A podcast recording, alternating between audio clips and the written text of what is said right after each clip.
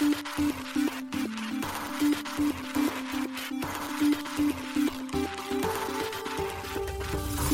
しい経済ニュース。この番組では現当社のメディア新しい経済が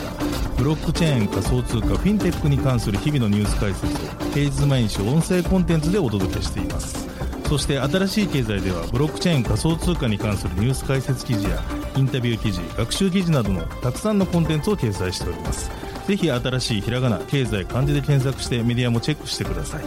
そして LINE 公式アカウントではメディアの更新情報を配信しております LINE 公式アカウントにもぜひご登録ください現当社新しい経済編集部の高橋です。はい、本日は10月6日金曜日です。今日のニュースいきましょう。国内初コインチェックにラップドビットコイン上場へ RC20 で米クラーケン、オランダの暗号資産仲介業者を買収へ香港規制当局と香港警察暗号資産取引所監視のためのタスクフォース設立 Web3 レストランアプリブラックバード、アンドリーセン・フォロウィッツらからシリーズ A で約36億円の資金調達。香港 CMCC グローバル、約149億円規模の Web3 特化型ファンドを新設。GMO コイン、ソラナのステーキングサービス提供へ。ヒステリックグラマーが初の NFT 配布プロジェクト、Z ゲームスタジオ支援で。一つ目のニュースは、国内初コインチェックにラップドビットコイン上場へ ERC20 でというニュースです。国内暗号資産取引所コインチェックが暗号資産ラップドビットコインの取扱い予定を10月6日発表しました。10月11日の午後より取り扱いが開始となる予定です。なお、国内取引所においてラップドビットコインが上場するのは初の事例となります。コインチェックでの各銘柄対象サービスはコインチェック及びコインチェックアプリにおける送金、受け取り、購入、売却とコインチェック販売所、コインチェック取引所、コインチェック貸暗号資産サービス、コインチェック積み立てとなります。ます。また、同取引所が提供する NFT マーケットプレイス、コインチェック NFT において、決済通貨として10月12日から追加される予定とのことです。今回コインチェックが取り扱うラップドビットコインは ERC20 規格のトークンのことです。同取引所へ入金する場合はイーサリアムネットワークからのみとなっています。なお、新しい経済編集部がラップドビットコインを上場した狙いについてコインチェックへ取材したところ、イーサチェーン上で資産を持ちつつ、ビットコインの価格変動リスクを取りたい方により利便性高く、法定通貨との交換機会を持っていただけるようにしたいという狙いがあります。との回答を得ました。コインチェックはラップドビットコイン上場により合計計27銘柄の暗号資産を取り扱うことになりました。また、記事の方では、コインチェック執行役員クリプトアセット事業本部長、沢村修平氏のコメントも掲載しております。こちらも合わせてご覧ください。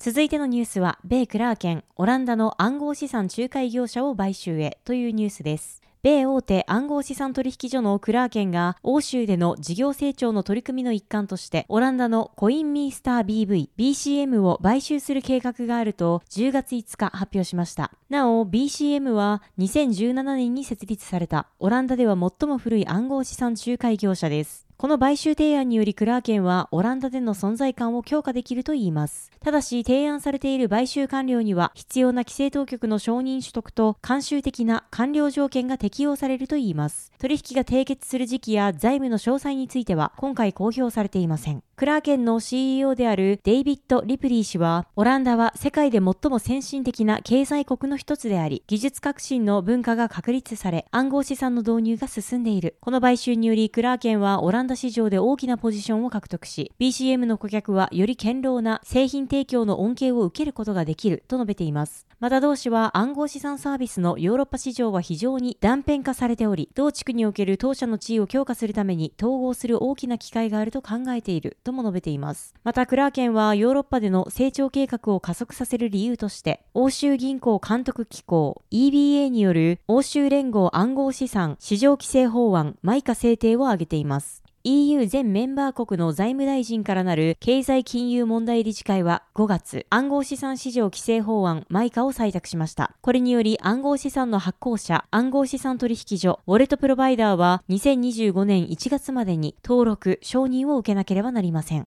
続いてのニュースは、香港規制当局と香港銀行暗号資産取引所監視のためのタスクフォース設立というニュースです。香港証券先物取引委員会 SFC が暗号資産取引所を監視するため、香港警察 HKPF とのタスクフォースを結成したと10月4日発表しました。発表によれば、同タスクフォースは9月28日に行われた両者会合の後に設立されたといいます。HKPF の商業犯罪局、サイバーセキュリティテクノロジー犯罪局、金融情報捜査局、SFC の執行部及び仲介部の代表者で構成されているとのことです。同タスクフォースでは、不正が疑われる活動や暗号資産取引プラットフォーム VAPT における違反に関する情報の共有や違反が疑われる VAPT のリスクを評価する仕組みの導入を目指すといいます。また、関係捜査における調整、協力も強化していくとのことです。SFC の執行局長であるクリストファー・ウィルソン氏は、私たちは常に警察との協力関係を重視している。問題のある VAPT の撲滅と投機者保護において、それぞれの専門知識とリソースを投入し、より緊密な協力関係を築いていきたいとコメントしています。SFC は9月25日、香港で認可を受けた VATP のリスト、閉鎖された VATP のリスト、2024年6月1日時点で許可を受けたとみなされる VATP のリスト、VATP 申請者のリストを国民の要望により公開すると発表。これは9月に発生した暗号資産取引所 JPEX をめぐる騒動が背景にあります。この騒動は JPEX の口座から暗号資産を引き出すことができなかったり、ユーザーの資産残高の減少や改ざんがされたとして、ユーザーから苦情が噴出したもので、被害総額は11億9000万香港ドル、日本円にして約224億円に上るとみられています。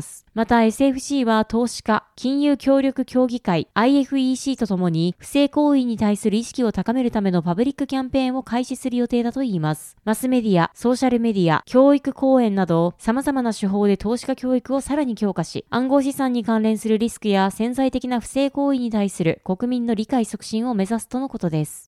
続いてのニュースは Web3 レストランアプリブラックバード、アンドリーセン・フォロウィッツらからシリーズ A で約36億円の資金調達というニュースです。Web3 レストランアプリブラックバードを提供するブラックバードラボがシリーズ A による2400万ドル、日本円にして約35.6億円の資金調達の実施を10月4日発表しました。なお、この資金調達ラウンドを主導したのはアンドリーセン・ホロウィッツです。その他にもアメックスベンチャーズ、ボルト by QED が新たに参加したほか、既存投資家であるユニオンスクエアベンチャーズ、シャイン、バリアントが出資参加したとのことです。また、大手レストラングループのクオリティ、ブランディット、ラスティックキャニオンファミリー、スブラ、ブルックスリッツも今回のラウンドに参加したといいます。今回調達した資金については、ブラックバードの新機能の開発に充てるとのことです。なお、ブラックバードは、米大手暗号資産取引所コインベース開発のイーサリアムレイヤー2ネットワーク、ベース上に構築された分散型アプリケーションです。iOS 版のみが提供されています。リリースによると、ブラックバードは、レストランとロイヤルティの高い顧客との深い結びつきを実現するためのアプリケーションとのことです。ユーザーはブラックバードと提携しているレストランにて、スマートフォンで NFC リーダーを読み込み、電話番号を入力することで、そのレストランの会員登録が可能とのことです。これにより、会員 NFT が発行されます。また、来店の際に承認をすることで、同アプリのネイティブリワードトークンとなるフライが獲得できる仕組みになっています。来店ごとにユーザーのステータスがレベルアップし、サプライズメニューなどの特典が受けられるほか、フライを利用した特定のメニューが注文できるとのことです。また、ブラックバードのデータ提供プログラムに登録したユーザーは、個人情報を提供することで、フライの獲得数が3倍になるとのことです。登録ユーザーが会員となったレストランは、ユーザー提供のデータが見られるようになっているといいます。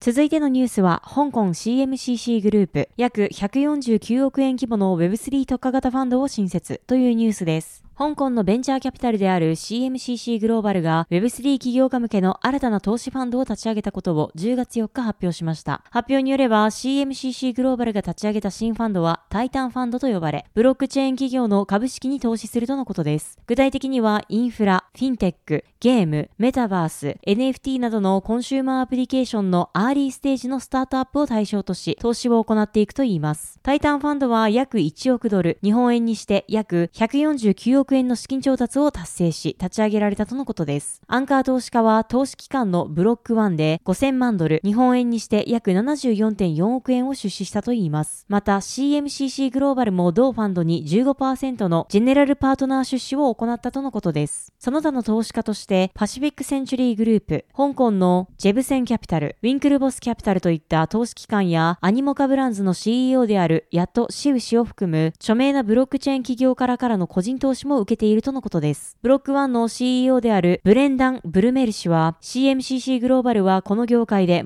最も早くからベンチャーキャピタルに投資してきた企業の一つであり、彼らのチームは将来の勝者を見極めることにおいて確固たる実績を築いてきたと述べ、ブロック1ではブロックチェーンソフトウェアソリューションの開発と革新、スケーリングソリューションの開拓、Web3 における信頼の構築と効率性の向上を実現する新技術のインキュベーションを行ってきた。タイタンファンドはこれらの目的を共有し、この業界をリードする次の波を築く新世代の起業家を支援するとコメントしています。タイタンファンドのマネージングパートナーにはブロック1のイェン・シャウ・シン氏が着任します。投資責任者にはオルタナティブ投資運用プラットフォームのブレバン・ハワードデジタルで経験を積んだジョナサン・チャン氏を迎えるとのことです。なお、ファンドの管理者はステートストリート、監査人は EY です。ファンドの運用は香港の証券先物委員会 SFC からそれぞれの投資運用ライセンスを付与されている CM CMCC グローバルの香港子会社フィンテックインベストメントグループリミテッドが行います。CMCC グローバルは9月、アニモカブランズが実施した2000万ドル、日本円にして約29億円の資金調達を主導しています。CMCC グローバルは Web3 特化型のアジア初の VC ファンドであり、運用資産額は5億ドル、日本円にして約733.4億円を超えると伝えられています。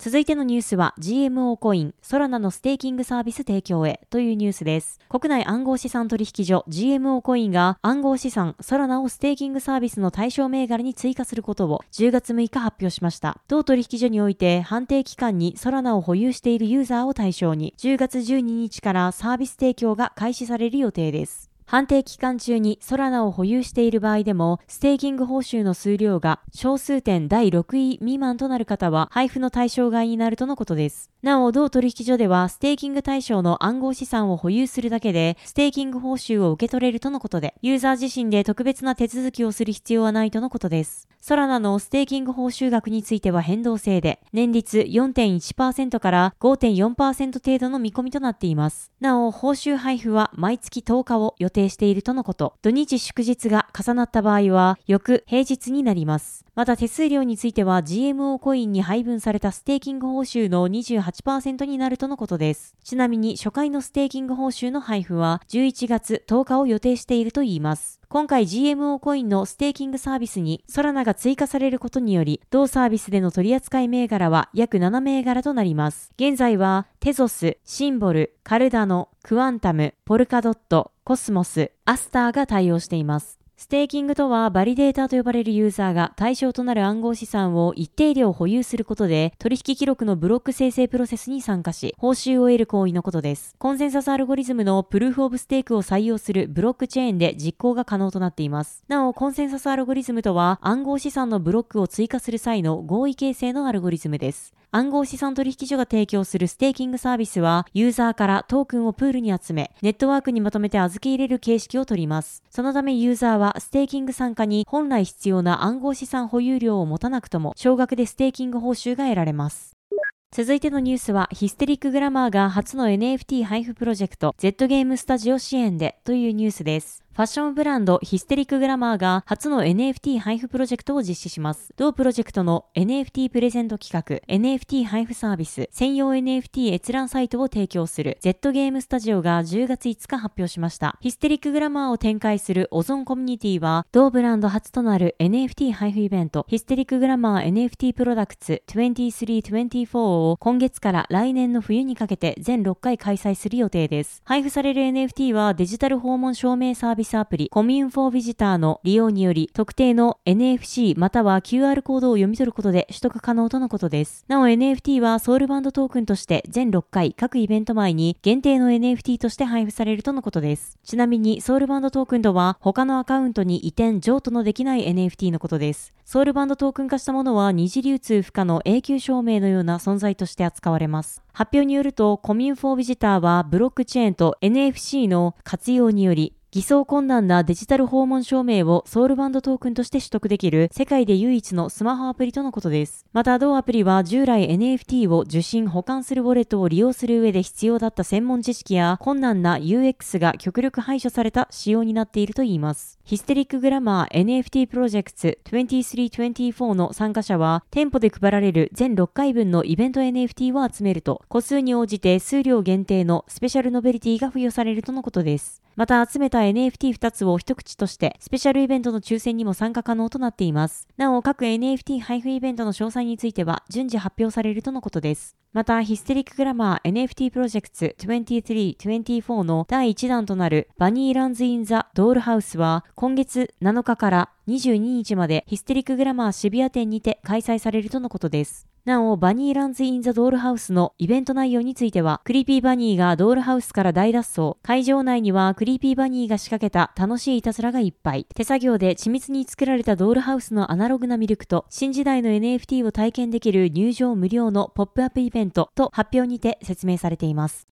はい、本日のニュースは以上となります。このように私たち新しい経済編集部では、ブロックチェーン、暗号資産に関するニュースを平日毎日ラジオで配信しております。本日ご紹介したニュースは新しい経済のサイトに上がっております。ぜひサイトの方も見に来てください。新しいひらがな、経済漢字で検索して見に来ていただければと思います。それでは本日もありがとうございました。